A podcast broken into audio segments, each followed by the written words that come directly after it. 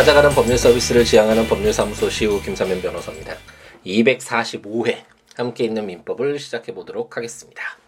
드디어 이제 금요일까지 또 일주일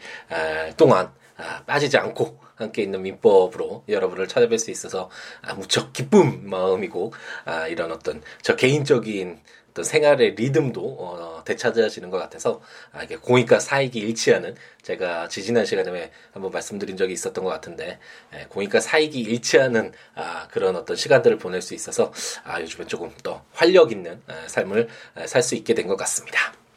아, 오랜만에 한번 우리가 어디 지점에 서 있는지 이제 거의 막바지에 다 달았죠. 함께 있는 민법을 통해서 이제 민법 1118개 정말 방대하고 양도 방대할 뿐만 아니라 모든 법의 기본법으로서 일반법으로서 아, 특히 이런 사인들 간의 법인을 포함한 일반 개인들 간의 어떤 분쟁 해결의 기준이라고 할 수 있는 아, 기본법으로서의 민법 에 이제 거의 예, 우리가 지난 시간에 836조를 읽었으니까 이제 거의 예, 다 달았는데 우리가 지금까지 왔었던 것이 아 이제 우리 판대텐 시스템이라고 해서 우리 민법은 아 민법에 공통적으로 적용되는 내용들을 따로 뽑아서 아 총칙 규정을 두고 있었죠. 만약 그런 아, 총칙 규정을 두지 않으면 그 총칙 규정에 있었던 내용들이 일반적인 뭐 물건이나 채권이나 뭐 친족편이나 다 아, 해당 내용들이 다시 거듭해서 이제 기술이 되어야 될 텐데 에, 그런 측면에서는 어, 이렇게 모, 모두 모아서 어, 일반적인 내용들을 공통적인 내용들을 에, 따로 뽑아 놓아서 입법 기술상으로는 아, 굉장히 깔끔하고 아, 그리고 뭐 어, 거듭해서 반복으로 적,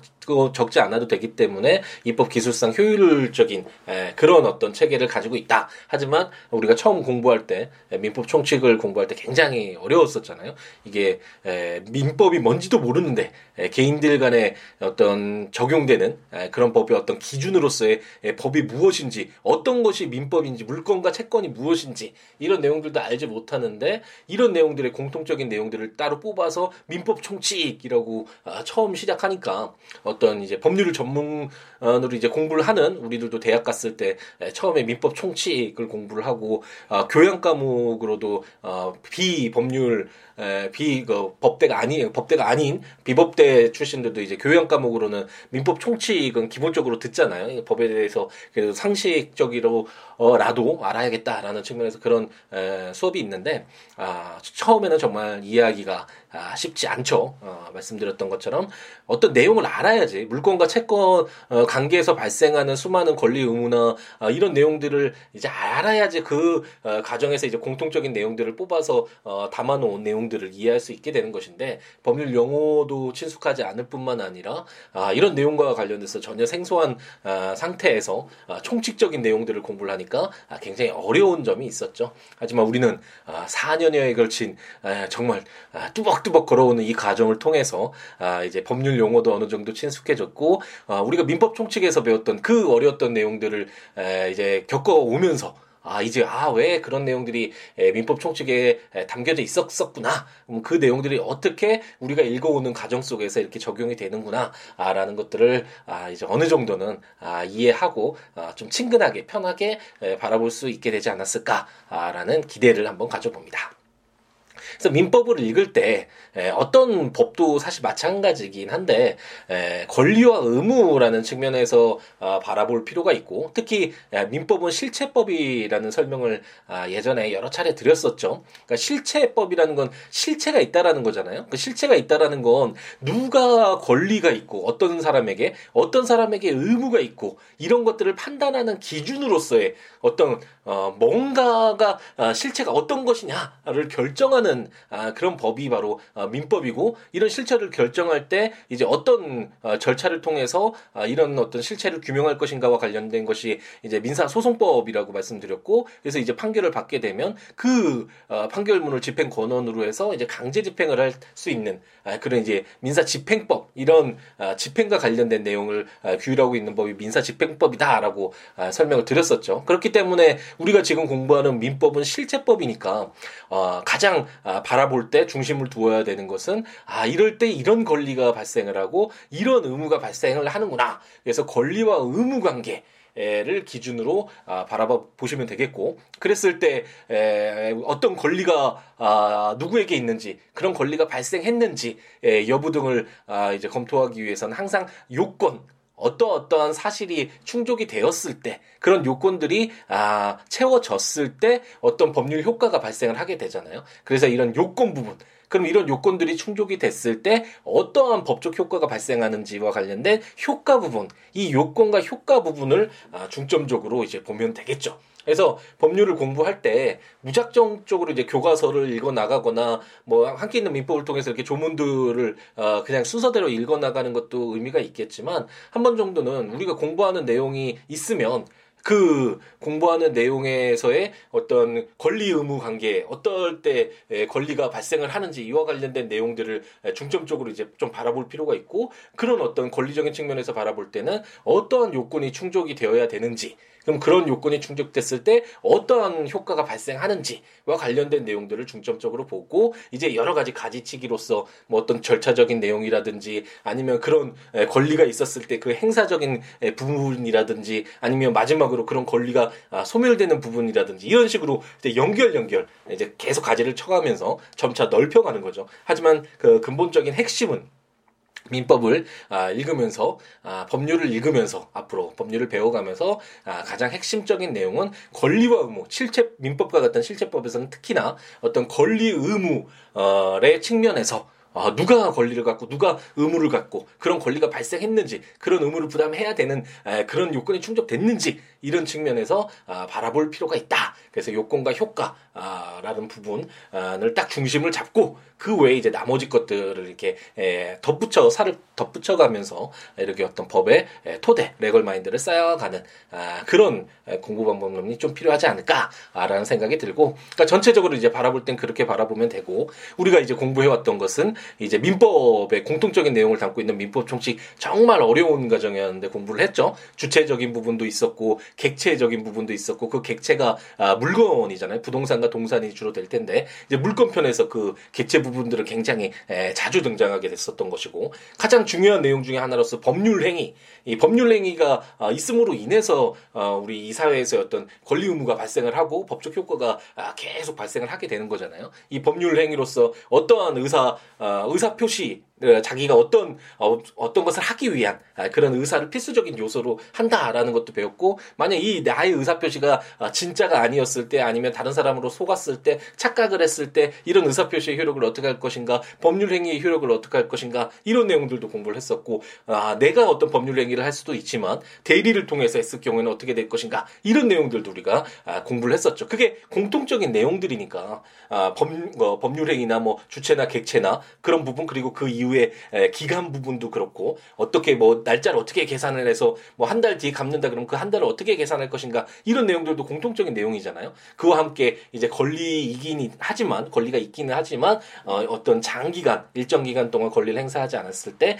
그런 권리가 소멸되게 하는 권리로 어, 제도로서의 소멸시효 제도까지 이런 내용들이 민법 총칙에 민법에 공통적으로 적용되는 내용으로서 뽑아서 민법 총칙에 담겨져 있었고 우리가 그런 공부들을 어, 충실히 아, 벌써 산 4년 전의 일이니까, 아, 좀 가물가물 하시기도 하고, 우리가 그런 걸 공부를 했었나라는 생각이 들 수도 있을 텐데, 에, 그런 공부를 했었습니다. 그리고 이제 넘어왔던 것이 우리 민법의 체계에서는 에, 물건에 대한 에, 걸린 물건편이 있었죠. 어, 일반적으로는 아, 우리가 잘 쓰진 않지만 물건을 사실상 집에 물건 내가 지금 가지고 있어서 인정되는 걸린 점유권이라는 것이 있었고 에, 가장 아, 물건으로서 가장 강력한 물건이라고 할 수 있는 소유권 에, 물건을 아, 사용 수익 처분할 수 있는 만약 내가 시계를 차고 있다면 이 시계를 내가 사용할 수도 있고 이 시계를 통해서 수익을 얻을 수도 있고 어, 처분할 수도 있잖아요. 있잖아요. 내 마음대로 할 수 있잖아요. 에, 그럼 물론 이런 내 마음대로 할 수 있는 것에 제한을 두는 것이 이제 상린관계 규정이라고 할 수 있고 상린관계라는 것이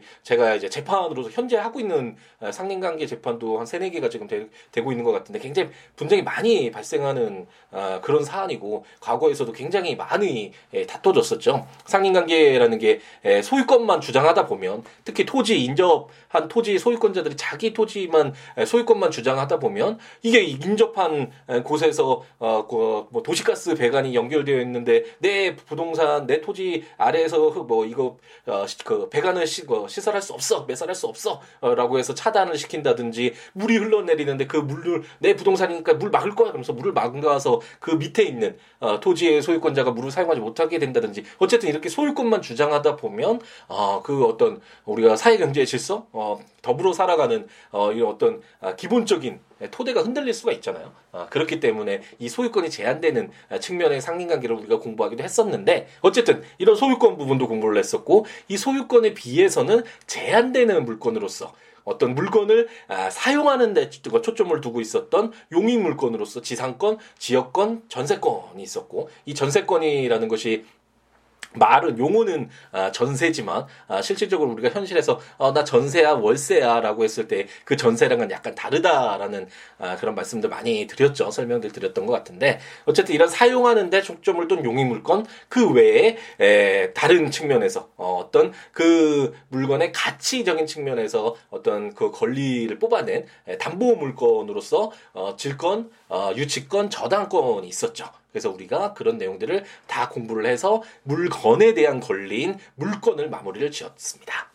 어, 크게 보면 제가 어, 그 민법을 채권 정리할 때 총정리할 때 이런 설명 을 드렸나요? 우리가 개인들 간에 발생하는 분쟁이 뭐가 있을까? 아, 라고 생각을 해 본다면 아, 기본적으로 딱 생각나는 게 내가 돈 빌려줬는데 돈을 갚지 않는다. 아, 와 같이 이렇게 어떤 특정인들 사이에 에, 어떤 급부관계, 내가 돈을 아, 돌려받을 수 있는 권리, 또는 어떤 뭐 김밥을 샀을 때 돈을 지급하고 그 김밥을 받을 권리인 이런 내용들이 에, 주로 이런 거래 관계가 아, 주로 있을 것이고 이게 바로 아, 채권 관계잖아요. 그 외에는 어떤 이런 물건에 대한 아 이거 내 건데 이 물건 내 건데 왜 네가 가져가 뭐 이런 식의 다툼이 있을 수 있잖아요. 이 물건에 대한 어떤 권리 관계를 규율하고 있는 물권편 이렇게 물건과 채권이 가장 핵심적인 내용일 것이다라는 설명을 드렸고 이 어떤 물건과 어, 어떤 특정인 가에 간에 급부를 요구하는 이런 채권 관계 외에 어떤 아, 그런 신분적인 아, 특수성에 의해서 어떤 그 틀이 약간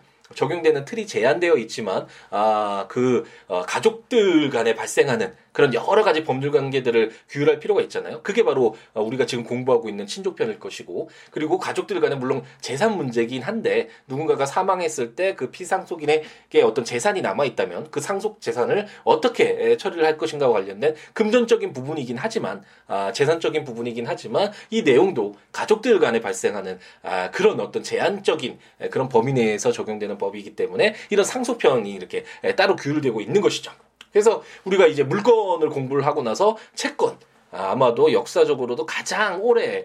기간 동안 아, 법이 처음에 제정됐을 때도 만약 누가 돈을 빌려 갔는데 돈을 갚지 않으면 아, 뭐 어떤 어, 벌을 내려라 이자를 얼마를 해줘라 뭐 이런 식으로 가장 최초의 애초에 법이라는 것이 만들어졌을 때 에, 규율 대상이었을 것이고 가장 오랜 기간 동안 그리고 다양하게 에, 정말 아, 이게 적용이 되고 만들어지고 시행됐던 에, 그런 법이 바로 채권이라고 할 수 있고 그렇기 때문에 내용이 굉장히 많았었죠. 너무나 많았기 때문에 일반적으로 우리 교과서에는 채권 총론 그래서 어, 채권의 공통적인 내용을 담고 있는 어, 총칙 규정을 따로 어, 교과서에서 이렇게 공부를 하고 있잖아요. 내용도 어, 굉장히 어려운 부분이라고 할 수 있고 왜냐면 당사자들 사이에 여러 가지 이 채권이라는 건 당사자들의 합의에 따라서 워낙 다양한 형태의 우리가 계약을 통해서도 봤지만 거래 유형도 다양할 수 있고 그 당사자들의 규율하는 아, 그런 어떤 기준점도 다 아, 다를 수가 있고 채권 같은 경우에 당사자의 합의만 있으면 그 합의가 어, 사회 질서에 반한다라는 어떤 그런 특별한 어, 사정이 없는 한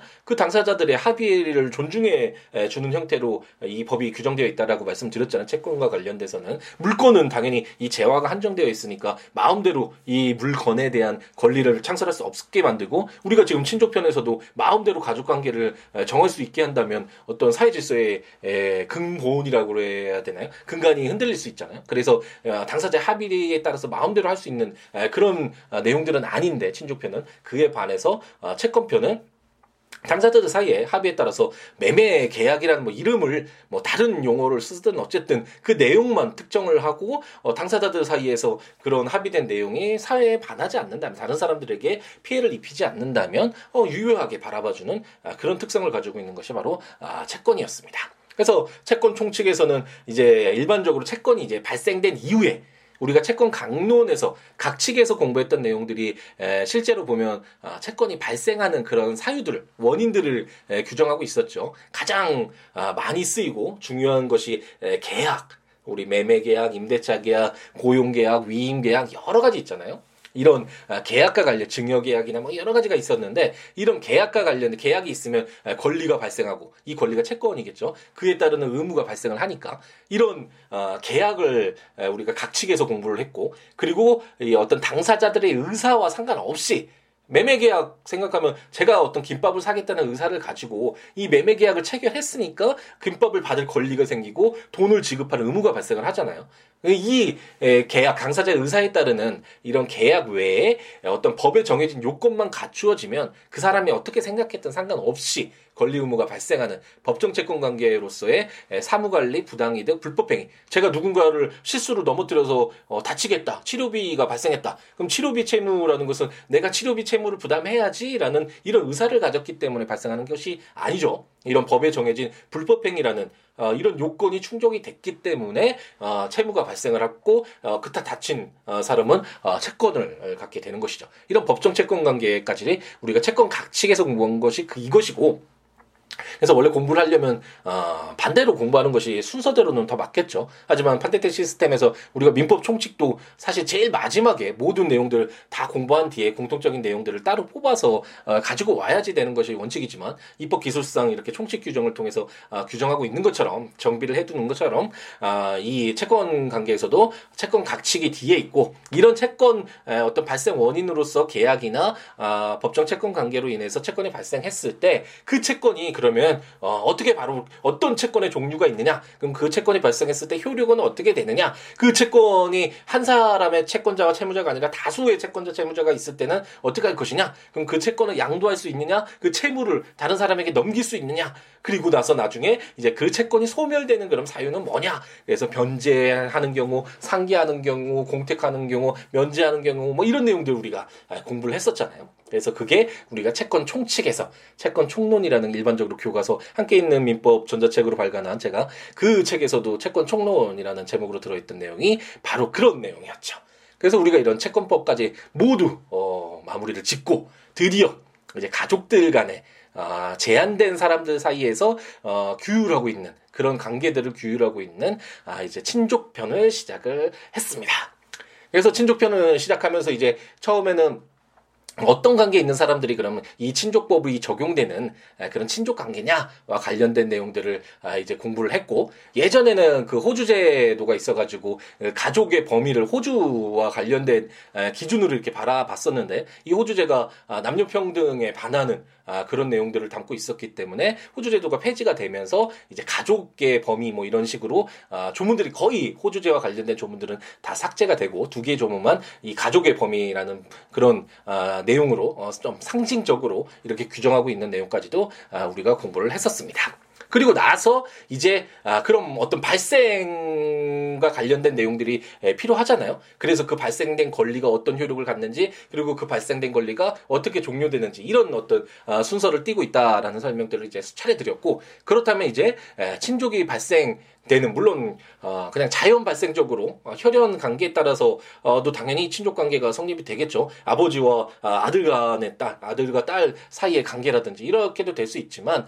일반적으로 그런 자녀가 아 이제 태어나고 하는 것도 혼인을 통해서 남녀 간의 결합을 통해서 아 이렇게 가족 관계가 친족 관계가 형성이 되잖아요. 그래서 혼인과 관련된 내용들을 이제 공부하기 시작했고 첫 번째로 이제 혼인이 되기 전에 에, 어떤 혼인을 하겠다라는 약속인 사전적인 약속인 약혼과 관련된 내용들을 공부를 했었고 그 이후에 이제 혼인이 어떻게 성립이 되는가와 관련된 내용들을 에, 공부를 했었습니다. 그래서 혼인이 성립되는 그런 내용들 그리고 혼인이 어떨 때 무효가 되거나 취소가 되는 그런 사유까지 공부를 했고 만약에 혼인이 성립이 됐는데 무효나 취소 사유가 없었다면 혼인 관계가 지속되는 것이고 그 이후에 그 혼인 관계를 종료시키는 사유로서 우리가 이혼을 공부를 이제 시작을 했는데 이혼에는 협의상 이용 당사자들이 합의해서 아, 이혼하겠다라고 한다면 아, 그것을 막을 수는 없겠죠. 그래서 그와 관련된 협의상 이용 어, 다른 하나는 당사자들 간의 어떤 합의가 이루어지지 않았을 때 그런 법원이 이제 관여를 해서 어, 재판에 따라서 어, 이혼을 어, 그렇게 시키는 재판상 이혼 이 두 가지가 있는데 우리가 이제 협의상 이혼을 에, 공부를 하고 있는 것이죠.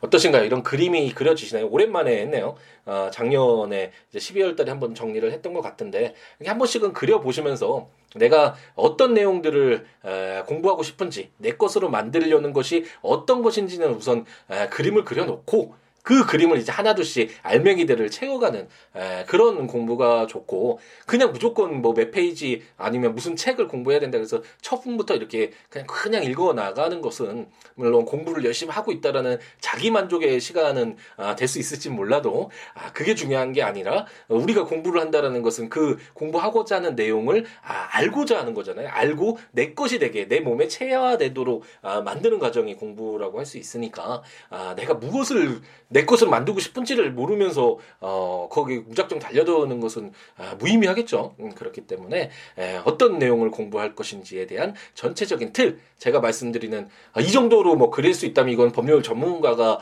아, 되셔야겠죠. 이렇게까지는 안 되더라도 전체적으로 민법이 어떻게 구성되어 있고 어떤 내용들이 아 크게 보면 이런 것이 있고 내가 지금 공부하고 있는 내용들은 어떤 것인지는 한 번쯤은 되돌아보는 시간을 에, 가져보는 그것이 에, 나중에 훨씬 더 시간이 줄여지는 거죠. 그거 몇 분그 뭐 어, 그림 그려보고 어, 되돌아보는 시간이 아깝다고 생각할 수 있는데 그리고 무조건 교과서로 들어가거나 문제집으로 들어가거나 이러시는 에, 이제 법을 공부하시는 분 중에 에, 그러시는 분들도 있, 있을 텐데 에, 그것보다는 잠깐 어, 시간이 이런 좀 무의미해 보일지는 몰라도 이런 아, 전체적으로 그려보고 내가 공부하고자 하는 내용, 아, 내 것으로 만들려는 내용이 무엇인지 한 번쯤은 먼저 그려보고 그 내용들을 채워가기 위해서 아, 이런 능동 적으로 좀 적극적으로 어, 행하는 공부가 훨씬 더 어, 어, 효율적이다라는 설명을 한번 드려봅니다.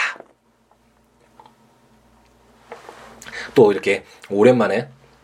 아, 이제 또 복습을 하면서 전체 한번 훑어보니까 아, 목이 예, 또 조금 잠기네요. 음, 아, 그래서 아, 이제 오늘 이게 이제 협의상 이혼을 공부를 하고 있는데 에, 지난 시간에 이제 가정법원의 확인을 받아서 어, 이제 신고까지 해야지 이혼이 성립이 된다라는 설명을 드렸는데 그러면 이제 이혼의 절차는 어떻게 되는지 836조의 2를 통해서 한번 에, 보도록 하겠습니다. 이혼의 절차라는 제목으로 제1항 협의상 이혼을 하려는 자는 가정법원이 제공하는 이혼에 관한 안내를 받아야 하고 가정법원은 필요한 경우 당사자에게 상담에 관하여 전문적인 지식과 경험을 갖춘 전문 상담인의 상담을 받을 것을 권고할 수 있다. 제2항 가정법원에 이혼 의사의 확인을 신청한 당사자는 제1항의 안내를 받은 날로부터 다음 각 호의 기간이 지난 후에 이혼 의사의 확인을 받을 수 있다. 제1호 양육하여야 할 자, 포태 중인 자를 포함한다. 이하 2조에서 같다.가 있는 경우에는 3개월, 제2호. 제1호에 해당하지 아니하는 경우에는 1개월. 제3항 가정법원은 폭력으로 인하여 당사자 일방에게 참을 수 없는 고통이 예상되는 등 이혼을 하여야 할 급박한 사정이 있는 경우에는 제2항의 기간을 단축 또는 면제할 수 있다. 제4항 양육하여야 할 자가 있는 경우 당사자는 제837조에 따른 자의 양육과 제909조 제4항에 따른 자의 친권자 결정에 관한 협의서 또는 제837조 및 제909조 제4항에 따른 가정법원의 심판 정보를 제출하여야 한다. 제5항 가정법원은 당사자가 협의한 양육비 부담에 관한 내용을 확인하는 양육비 부담 조서를 작성하여야 한다. 이 경우 양육비 부담 조서의 효력에 대하여는 가사소송법 제41조를 준용한다. 아, 라고 규정하고 있습니다. 어, 굉장히 오랜만에 긴 조문이었네요. 예, 아무래도 절차적인 부분은 이게 좀 상세하게 규정을 할 필요가 있겠죠. 우리가 어, 이 민법에서 규정하고 있는 내용들이 어, 굉장히 양이 많지만 아, 그렇다고 하더라도 어, 이 현실에서 사회에서 어, 모든 적용 기준을 모두 다 담고 있을 수는 없겠죠. 그래서 좀 원론적인 부분들이 있는데 이런 내용들을 이제 상세하게 규율하고 있는 것이 이제 특별법이나 아니면 뭐 시행 규칙이나 시행령이나 아, 이런 것들이 이제 세부적으로 이제 규율하게 있는데 그런 내용들은 일반적으로 좀 아, 조문들이 양이 많 죠. 왜냐면 어, 좀 상세하게 규정을 해서 절차적인 부분, 뭐 어, 어떻게 서면을 준비해야 되고 뭐 이런 내용들이 다 담겨야 되는 것이니까. 근데 이 민법에서는 그런 내용 상세한 걸 다 적을 수는 없잖아요. 그래서 원칙적으로 누가 권리를 갖고 어떤 요건이 충족됐을 때 권리가 발생하고 어떤 어, 분쟁이 발생했을 때 어떻게 해결할 것인가와 관련된 그런 내용들이 이제 주로 담기게 되는 것이죠. 그렇기 때문에 지금 오늘 읽었던 836조의 아, 2는 이혼의 절차적인 부분이어서 아, 조금 상세하게 이런 이러한 내용들을 아, 규정을 하고 있습니다.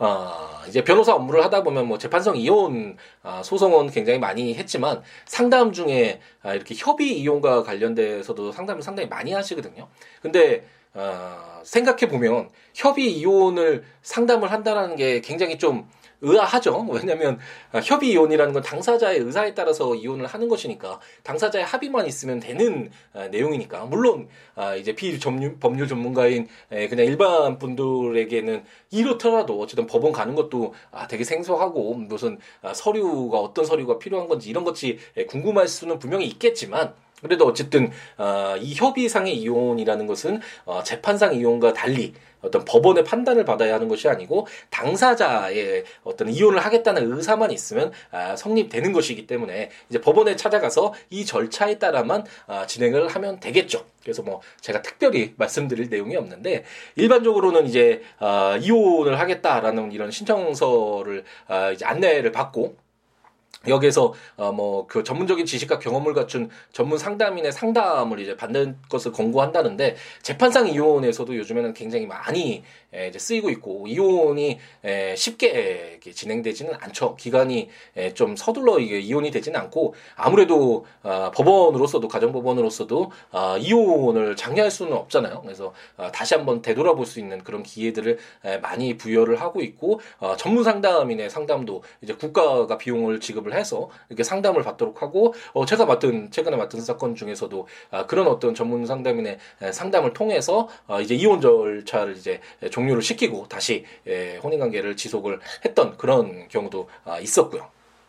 그래서 또 어쨌든 이런 아, 내용들의 안내를 받은 다음에 아, 이혼 의사 이제 법원에 확인을 받아야 되는데 그런 그 숙려 기간이라고 제가 지난 시간인가요 말씀드렸죠. 그래서 일시적으로 충동적으로 어떤 이혼 의사를 밝힐 수가 있는데 이혼을 하게 되면 이미 혼인 관계를 통해서 성립됐던 수많은 이해관계들 가장 큰 거는 어쨌든 아, 자녀죠. 예, 자녀의 예, 삶이 정말 바뀔 수 있으니까 부모의 선택으로 인해서 아, 정말 달라질 수 있으니까 정말 큰 부분이라고 할 수 있겠고 그렇다면 아, 정말 오랜 기간 아, 물론 여러 뭐 생각을 해서 그 자리까지 갔겠지만 아, 이혼 신청을 했겠지만 가정부문에 가서 그렇다고 하더라도 그 이혼 신고서를 내고 아, 그 신청서를 낸 뒤에도 숙려 기간이라고 해가지고 아, 아이가 있다면 3개월 동안 고민을 더 해봐라 생각해봐라 그리고 아이가 없을 때에는 1개월 동안 생각한 뒤에 다시 와라 그래서 일정을 에, 다시 잡죠. 음, 그래서 이제 다시 그 날짜 지난 뒤에 에, 가서 어, 이혼 의사를 확인받고 우리가 어제 공부했던 것처럼 그 이제 이혼 신고를 이제 하면 구청에 가서 이제 아, 이혼 신고서를 내면 아, 이제 이혼이 이제 되게 되는데 효력이 발생하게 되는데 이때 협의 이혼에서 가장 중요한 게 에, 이제 아이와 관련된 에, 양육 을 어떻게 할 것인가 그리고 친권을 어떻게 할 것인가와 관련된 내용들 이것들은 아, 이 정해져야 되거든요. 그래서 재산 분할은 어떻게 해요라고 어, 말씀 그러니까 문의를 하시는 분들이 많은데 협의위원회에서는 당사자들끼리 합의할 내용이니까 그럼 뭐 어, 당사자들이 서로 협의에 따라서 재산 뭐 소유권 부동산이면 그 등기를 넘겨주거나 이건 마음껏 할 수 있잖아요. 뭐 어떤 어, 차용증이나 이런 것들을 작성해서 언제 어떻게 에, 돈을 뭐 변제를 하겠다 이런 식으로도 할 수 있을 것이고 재산 분할도 마찬가지고 그것은 어떤 이런 조서에 남겨지지는 않는 것이고 그건 당사자들을 합의에 관계에 따라서 행해지는 것인데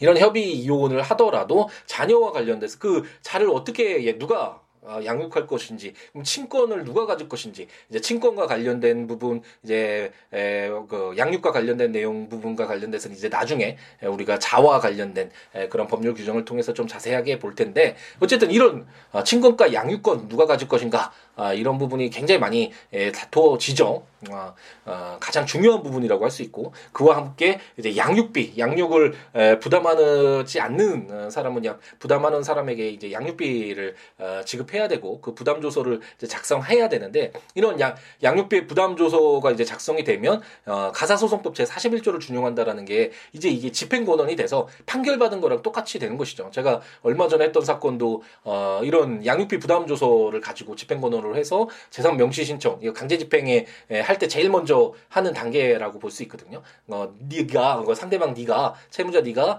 어, 재산이 얼마나 있는지 한번 밝혀봐라고 하는 게 재산 명시 신청이라고 할 수 있는데 이걸 신청을 해서 어, 이제 재판까지 청구 이의에서 뭐 이런 여러 가지 어, 재판까지 갔던 어, 그런 사건도 어, 최근에 있었네요. 그러니까 양육비 부담 조서가 적혀지게 되면 이것은 판결 받아서 내가 채권이 있는 것과 어, 동일한 어떤 실체적인 효력이 발생하니까 아, 이런 내용들을 아, 이제 담고 어, 어떤 이혼의 에, 절차를 밟아서 아, 이혼을 아, 이제 성립이 에, 되게 된다라고 생각하시면 아, 되겠습니다.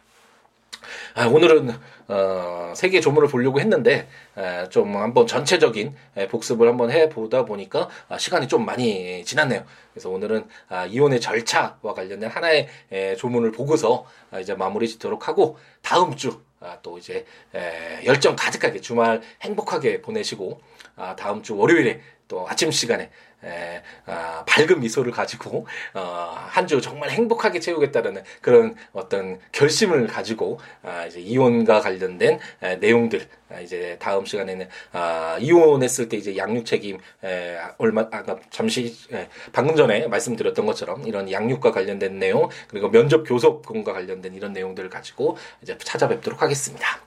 오늘 조문을 상당히 좀 많았으니까 양이 국가법령정보센터에서 민법 조문들 참고하시거나 제가 전자책으로 발간한 함께 있는 민법 친족편 구입해서 해당 조문과 설명들 참고하시면서 들으시면 좋을 것 같고 제 블로그 siwoolaw.com siwo.com siwo.net에 해당 조문과 설명들 참고하시면 아, 좋을 것 같습니다. 그 외에 뭐 법률 외에도 어떠한 내용이라도 좋으니까요. siwo.com, siwo.net, siabooks.com, siabooks.com 블로그나 026959-9970 전화나 아, siwo 골뱅이 gmail.com 메일이나 아, siwo 어, 페이스북이나 트위터에 siwo siwo law에 오셔서 아, 여러 가지 이야기 함께 나누는 우리였으면 하는 희망을 가져봅니다. 주말 행복 가득하게 채우시고 아, 푹 쉬시고 아, 다음 주 아, 월요일 또 아, 새로운 한 주 시작을 함께 있는 민법을 통해서 아, 만나 뵙도록 하겠습니다. 오늘 하루도 행복 가득하게 채우시기 바랍니다. 감사합니다.